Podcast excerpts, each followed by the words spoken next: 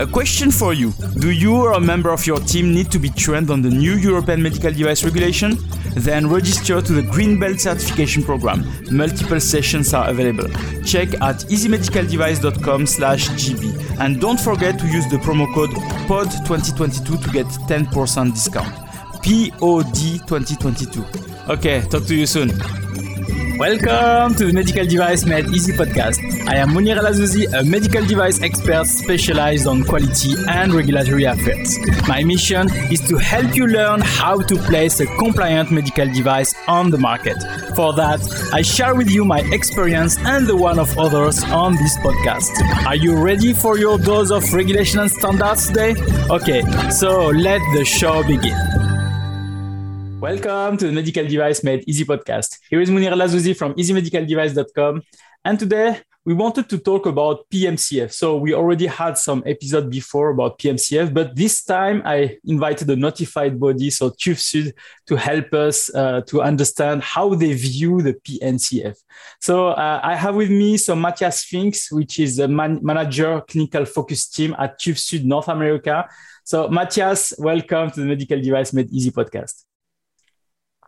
Thank you. Welcome. And thank you for the invitation to be here. And um, yeah, I would like to provide some notified body insight. As yeah. you all know, we have notified bodies cannot consult, but at least we can provide some insight and uh, some experience we gained so far with uh, PMCF under the MDR. Yeah, exactly. I, I, we all know, I think, since now a few years that notified bodies cannot consult, they cannot get any, if I can say, adv- give any advice to a specific customers, etc., unless you have a contract with them and discuss with them directly. But yeah, this is uh, something that a lot of uh, notified bodies are, are warning us. So be be careful for for this kind of thing. So, Matthias, just before maybe to talk about PMCF, can you have can we have a small introduction of yourself? Uh, of what you are doing exactly? Sure, of course. Um, well, my name is Matthias Fink, as you have seen already. My background is I'm a medical doctor. I'm a, a board certified orthopedic surgeon in Germany. Um, spent 17 years of my clinical career as an orthopedic trauma surgeon. And six years ago, um, I was approached by TÜV Süd and um, they, they, hired me and I started as a clinical reviewer, reviewing um, all type of medical devices with a focus on orthopedic devices. Um, I'm now also the um, senior global expert for the orthopedic devices within TÜV Süd. And um, after I transferred to our um, US operations, I'm now since two years the manager of the clinical team here in the US.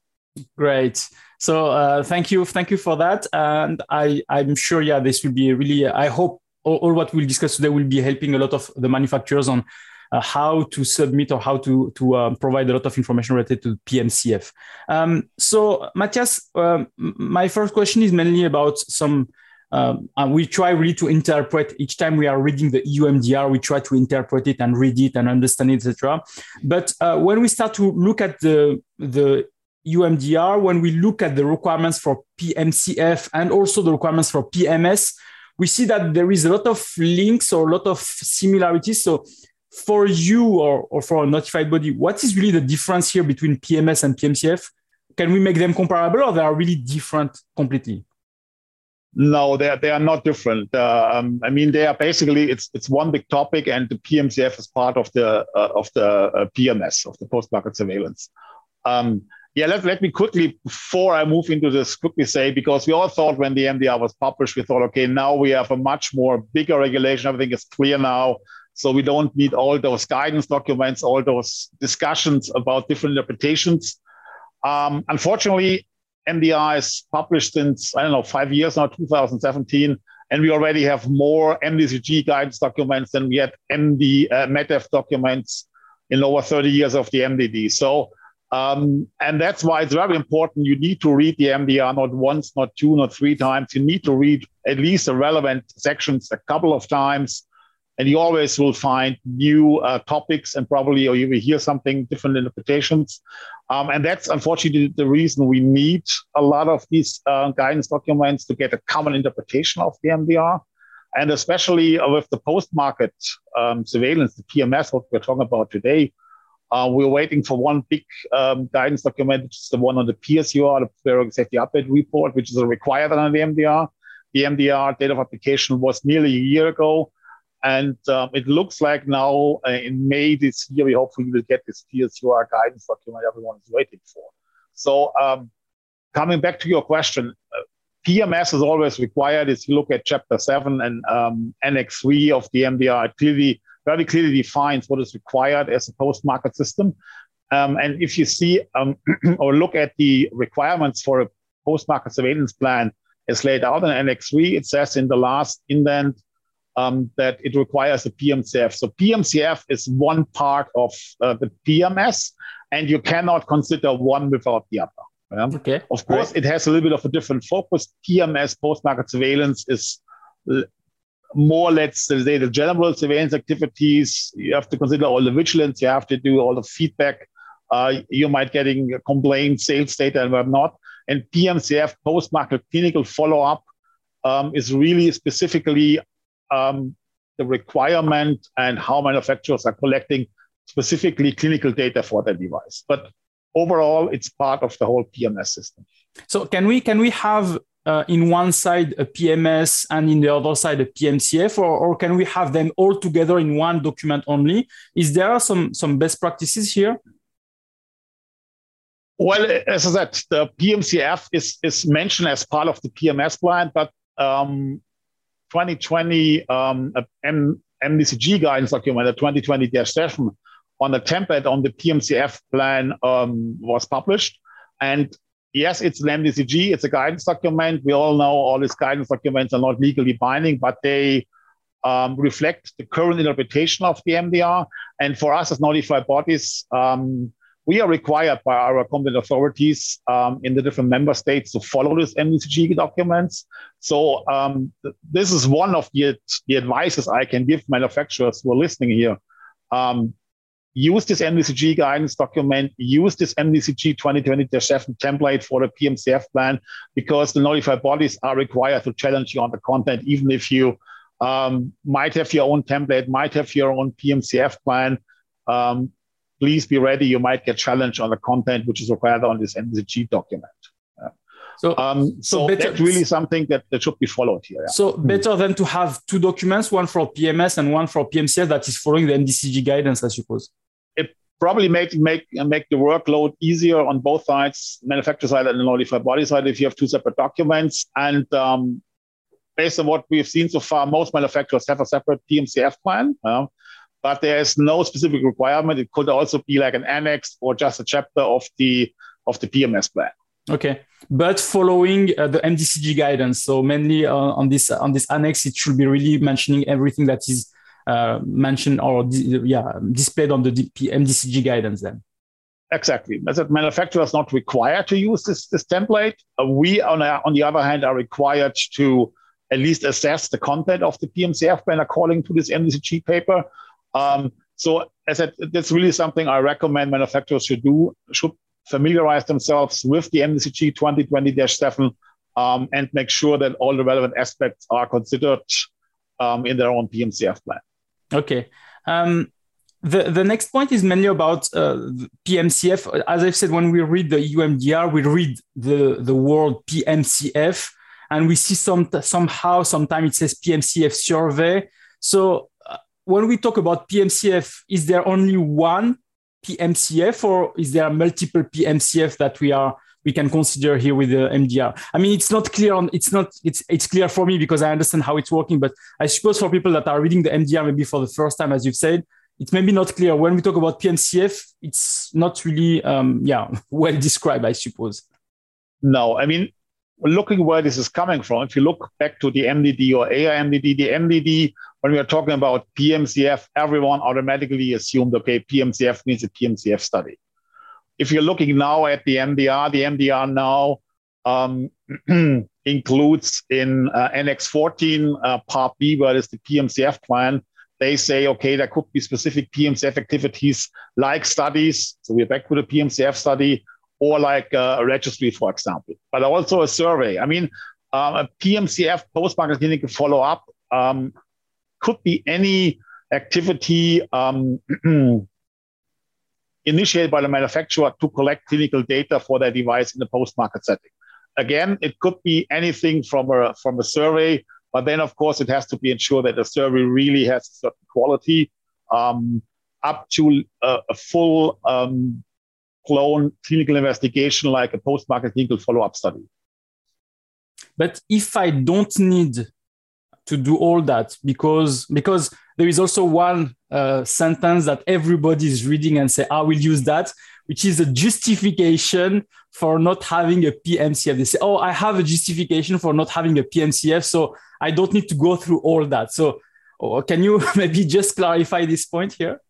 Yeah, I'm I'm not very happy with that specific sentence, and I'm not sure if it really is meant that way or everyone is inter- interpreting it this way. Because if we are looking again at the requirements for a PMCF plan in um, Annex 14 um, Part B, the PMCF plan requires general PMCF activities, um, like they say, for example, um, customer feedback, clinical literature research.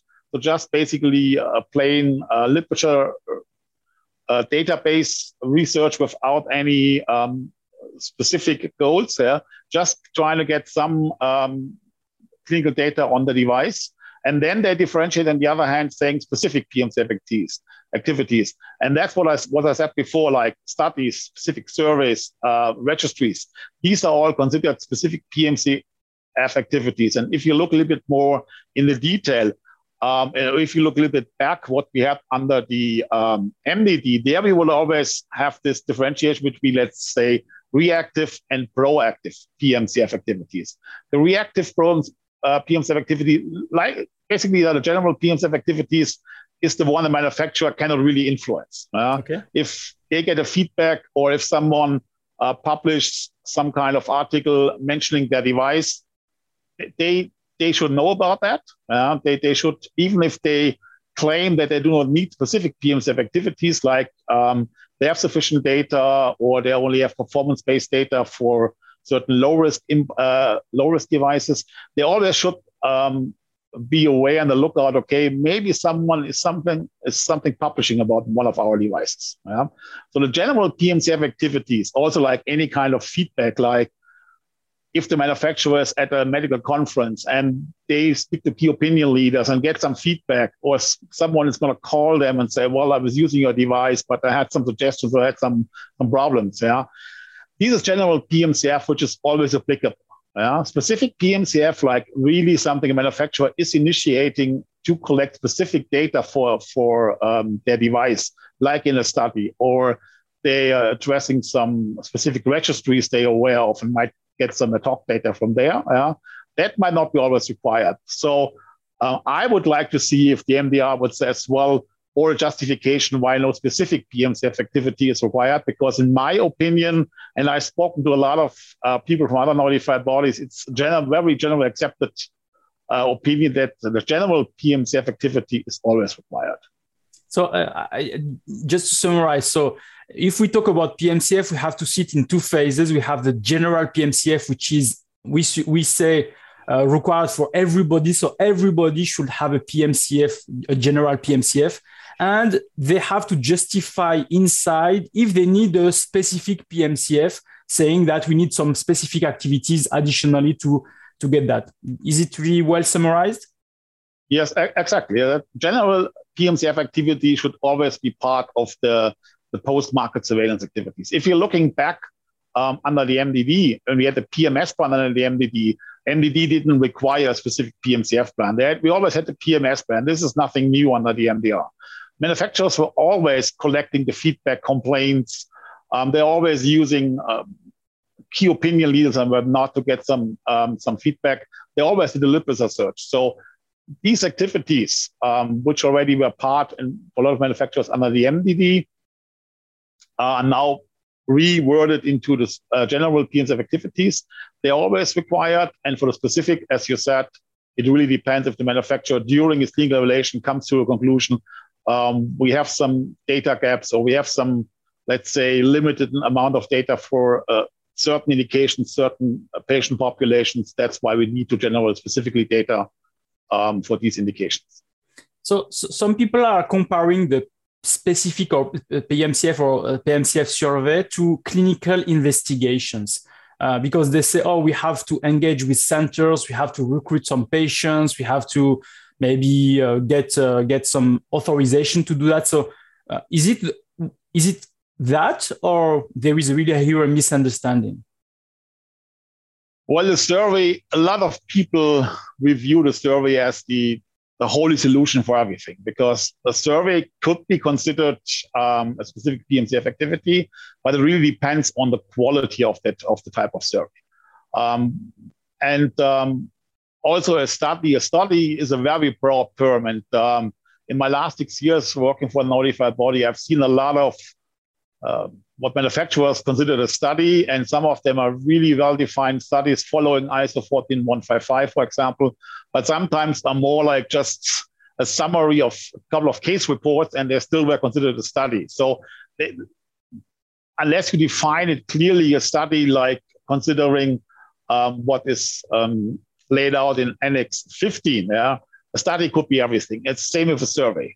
You, you could do a survey, for example, sending out to, I don't know, 50 users of the device, put in, let's say, five smileys from very sad to very happy smiley, and said, okay, please um, check how satisfied you, you're with, with the device. Uh, you get probably get a very high return rate because it's very quick and easy to do. Uh, but this is more like a marketing thing, doesn't really help you in clinical data. If, if you show up at a notified body and say, oh, we got uh, 25 happy and um, 25 less happy smileys for our in our PMCF survey, it's not going to work.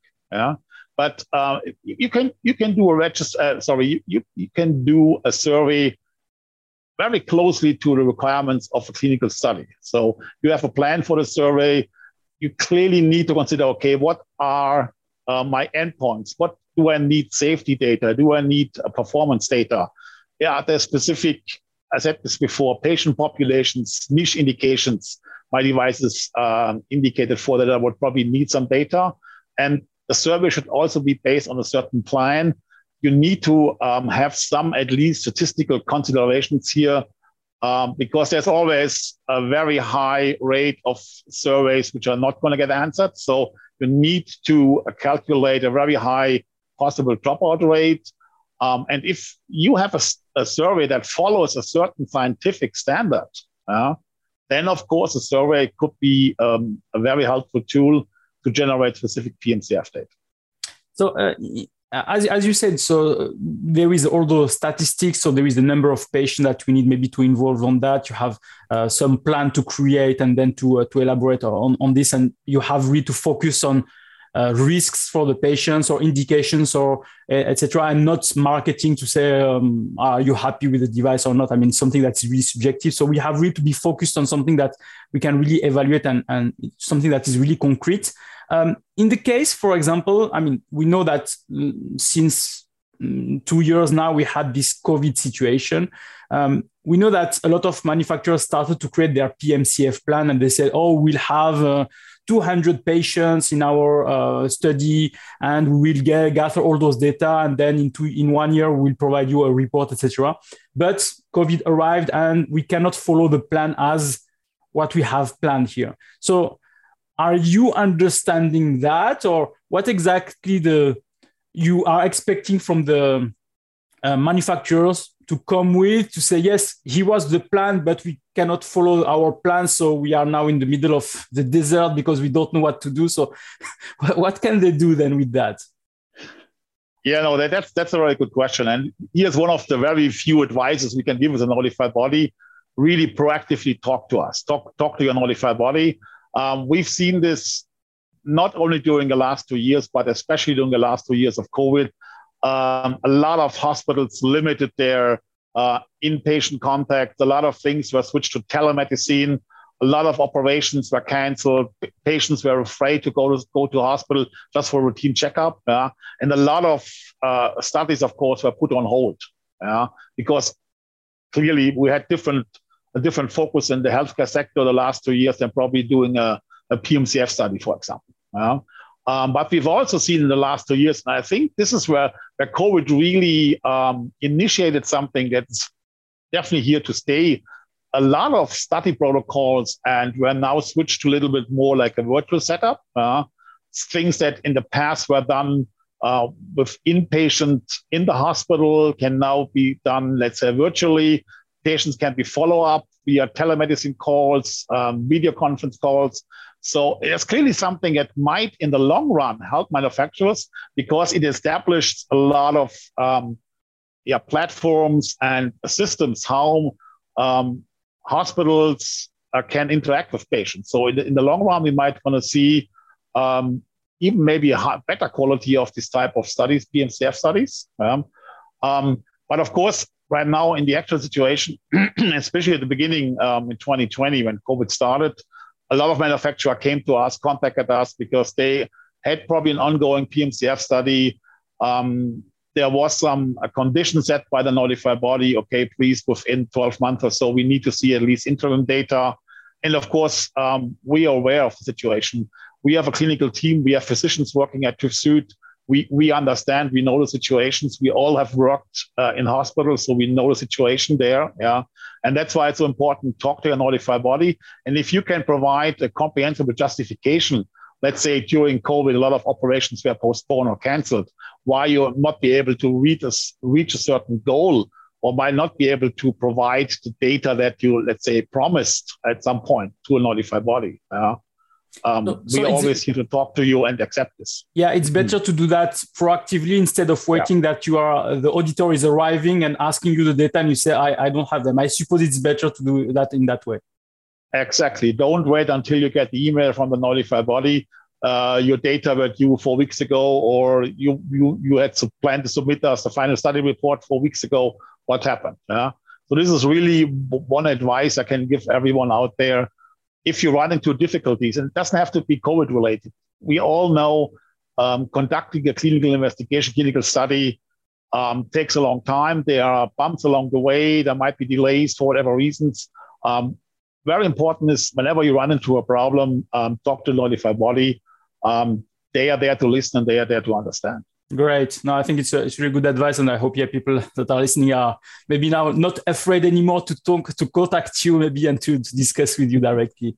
Um, so we have now um, this MDR, as you said, since last year, but start, people were already certified before that. So um, there were, I suppose that now you have reviewed some of the PMCF of the customers. So um, I suppose you have also seen maybe common mistakes or common issues that people are doing. So, uh, do you have maybe some some some advice or some? Can you maybe list some, some of those mistakes, if I can say, and then help people to say, in that case, don't do this or don't do that, or give some advice for when they will be submitting their PMCF uh, next time?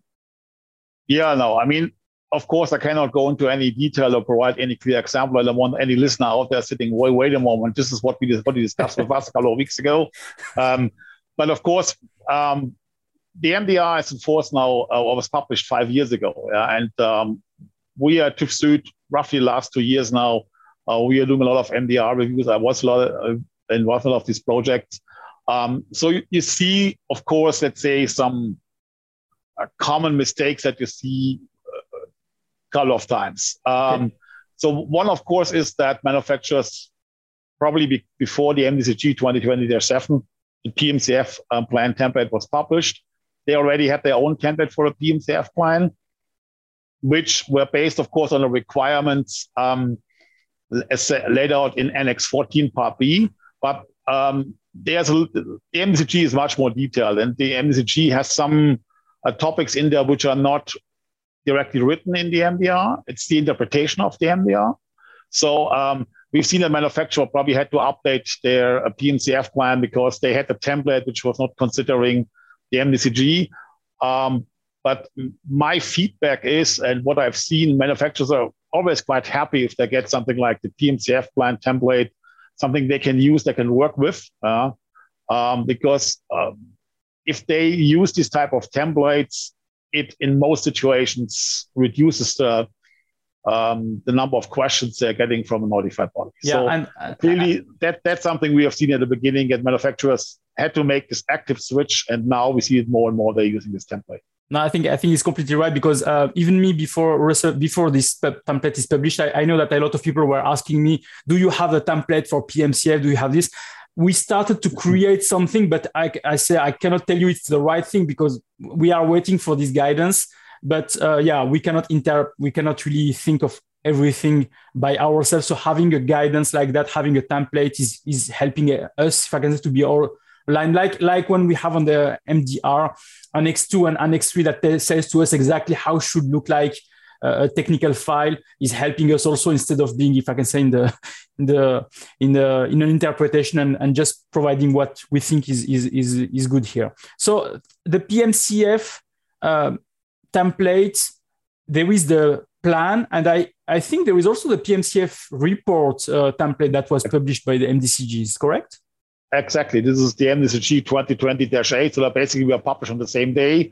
It's the the, the plan, the 2020-7, and the PMCF evaluation report. I think that's the official name. It's the um, 2020-8, which is basically a mirror of the 2020-7. So basically every section that is in the plan is now reflected in the report. Um, and of course, if the manufacturer is using the PMCF plan template, uh, um, it should be logical that they're also using the PMCF um, uh, report template, the 2020-8. Um, and then, of course, this, this PMCF plan evaluation report then goes into um, the PSUR, the periodic safety update report, which is the other big issues we are seeing right now, which leaves even more uh, uncertain, still leaves more uncertainty right now because since we already issued MDR certificates in the last two years, and for implantable 2B and class 3 device manufacturer need to submit um, the first PSUR one year after the issuing of the CE uh, certificate. So we're already seeing uh, PSURs. We need to review PSURs. Uh, Article 86 is even shorter than um, Part B of Annex 14 on the PMCF. So we have a very vague understanding how detailed a PSUR should be. We see PSURs already um, we have to review them. Right now, we, we read them based on our own uh, report template, and everyone really is waiting for this PSUR MDCG guidance. As I said earlier, um, the last information I got very recently, it should be published in May this year. Okay. So, so a few still, few... still one year too late, but at least um, that's a big milestone, hopefully. Yeah, I can imagine. So, um, uh, so yeah, it's also a question that people were asking. So uh, we have the PMCF plan, but the report is later. It's the same for the PMS. The PMS plan, you have it for your submission to the notified body, but you normally write inside where that one year later you will get the report. So you should not come. I mean, I have seen some that says, "Oh, I should also come with the plan and the report." I said, "Yeah, but if you plan something." You will not get immediately the, the information. So you have mm. to wait maybe one year to get this information. So is it a correct interpretation to say you will receive the information about the plan, but you are expecting to get the report one year later? I have to look at this a, l- a little bit more in, in, detail, depending, of course. Let, let's say, example A, we're having a novel device, not CE mark under the MDD before, so they come to the notified body for the first time. Okay. Of course, they have no uh, post market data, nothing. They probably did a pre marketing investigation. Um, so they they apply to the CE mark at the notified body for the first time for that type of device. Of course, they need to have a PMS plan and they need to have the PMCF plan already. Yeah. yeah? So that that's quite straightforward. Now we're looking at the other example, uh, a manufacturer of a legacy device, meaning any device which already was marketed and had a CE mark under the MDD. Of course, they already, regardless if it's one year or 10 years on the market, they already have some post-market data because PMS was always required already under the MDD. So of course, if they um, now make the initial um, application for a CE mark under the MDR, they also need to have a PMS and a PMCF plan according to the MDR requirements. But of course, since they already have post-market data, they need to submit them. Okay. Uh, of course, this is part of clinical data. They are not required to use, let's say, if they already did some PMCF in the past, they are not required to use the um, PMCF evaluation report template, the 2020-8, because they basically the date of their application for the CE mark under MDR, they are starting their PMCF activity according to the MDR. Yeah? But they should have either included in, in the CER, and the evaluation report, their PMCF data a lot of manufacturer already had some form of a, um, a PMS report in the past where there was all their post-market surveillance data, like vigilance data, um, complaint, sales data, publicly available databases, whatnot. Yeah. So they clearly need need to um, disclose that and present that. Yeah. Okay. But they do not need to use. They do not need to have a PSUR or a PMCF evaluation report um, when they apply for the CE mark for the first time. Okay, no, I think it's a good good advice also because uh, I, I I think that yeah a lot of people were interpreting it on the oh it's a first certification even uh, they were under MDD but it's a first certification under MDR so we start everything from zero but no as it was already on the market you have still some data that you can publish uh, for even for for the MDR which is uh, which is great. Uh, some other mistakes maybe that um, that um, you have. I mean, not, not really mistakes, but things that people need to consider. One thing, of course, is also we are still in the grace period until 2024. So manufacturers with an MDD or AIMDD certified device are still allowed to put this on the market until 2024. Yeah. Uh, one thing to remember here, even the MDR or date of application of the MDR was delayed from May 20 to May 21. Yeah. The grace period remained the same. So under the initial plan of the MDR, we had a four-year grace period. This is now reduced to a three-year grace period, uh, which started in May last year. We already in April 2022. So the grace period where manufacturers of an certificate can, can place the device on the market, this is over in two years. So everyone who is not ready right now, um, working with the notified body, getting the applications underway, um, and still probably working on let's say, a plan how to get and when to get their MDR certificate, they really have to hurry up. So this is clearly something um, everyone needs to consider. This is a hard deadline at this point. Uh, I haven't heard anything. Um, there are discussions uh, coming from the industry that they say, okay, and we all know there will be a big wave of certificates expiring in 2024. Um, there will be a huge wave of applications coming in notified body way, especially the next year. So um, there is some discussion already to maybe postpone this deadline on the industry side. So far, we haven't heard anything out of Brussels yet. Yeah. That's really something to consider. And the other thing, um, which I think is also relevant, we have the MDCG 2020-6. I'm sorry if I'm uh, spilling all out the MDCGs today, but this is the one, especially for legacy devices, which already had this E mark under the MDD and now making the transition under to the MDR and which might not have sufficient clinical data. And this MDCG um, document provides definition of well-established technologies. And for these type of devices, um, it's very important. Not every legacy device, which is already MDR, uh, MDD certified, is a well-established technology. But for these devices, there might be a lenient, more lenient way to make a transition to the MDR, MDR with less clinical data but uh, if a manufacturer is using this justification because they have a device um, that can be considered well established um, technology, and then getting the MDR certificate, they need to have a very stringent PMCF activity. And here we're talking about a specific activity in place um, to collect more data under the MDR to close this data gap they identified during the MDD period it's it's an important point that you are mentioning here because um, I have also had the experience with um, uh, making some CERs uh, that had some data, but for me maybe not enough. Um, and we used uh, the fact that we will open a PMCF uh, specific to collect more data while the device is on the market. So is this strategy to say the CER, maybe we have some data, but we can maybe get more and um, as we don't have time to get more because we, we still need to maybe make some studies for that, opening a PMCF is something that can be convincing a notified body to say, okay, we agree opening a PMCF can help you, you a lot. Is this something that maybe you would accept? No, certainly. I mean, now you're briefly touching the big question of the MDR. What yeah. is sufficient clinical data? Uh, I mean, I think this would fill another whole podcast to define sufficient clinical data. And unfortunately, uh, I don't want to spoil anything here. It's it's not an easy answer, yeah. But that's exactly what a PMCF and the specific PMCF uh, activity is meant for. If the manufacturer during their uh, five stages of clinical evaluation come to the conclusion at the end, okay, um, let's say we have three indications for our device. They are a little bit different from the from the medical condition, so we cannot just use the clinical data interchangeably.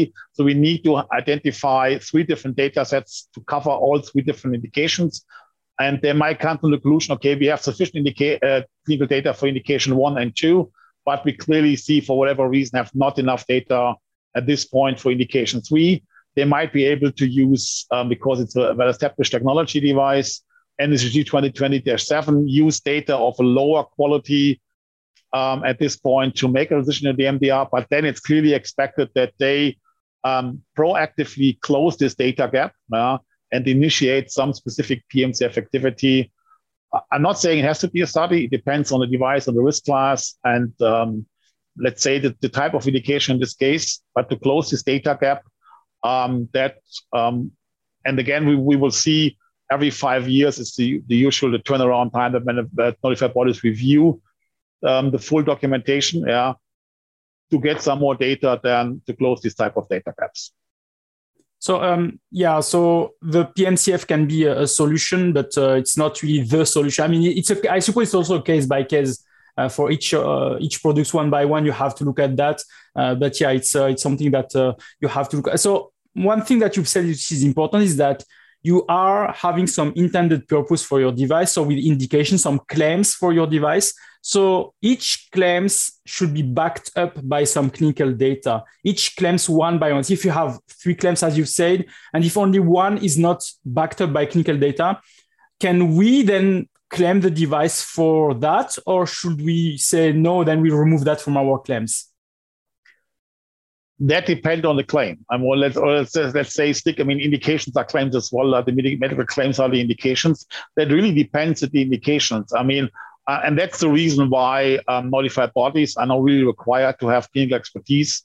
Um, we at TÜV already uh, working on building up our clinical team since the last six or seven years. Uh, and that's also the reason why manufacturers need to have a broader team um, of clinical evaluators and need to have some clinical expertise either internally or working with external medical consultants um, because they need to define okay and uh, they need they basically need to define okay we have three different we make three different medical claims like we have three different indications um, and can we use let's say one data set to cover all indications or do we need um, specific data sets for different indications and that really depends depending on how what they define how detailed and what level of granularity they're going down to indications let's say if we go down and this is this is my my home turf here if you go, go down to um, orthopedic trauma devices, there's the a very detailed classification of different fracture types. You can have one long bone, let's say the femur um, in the upper thigh,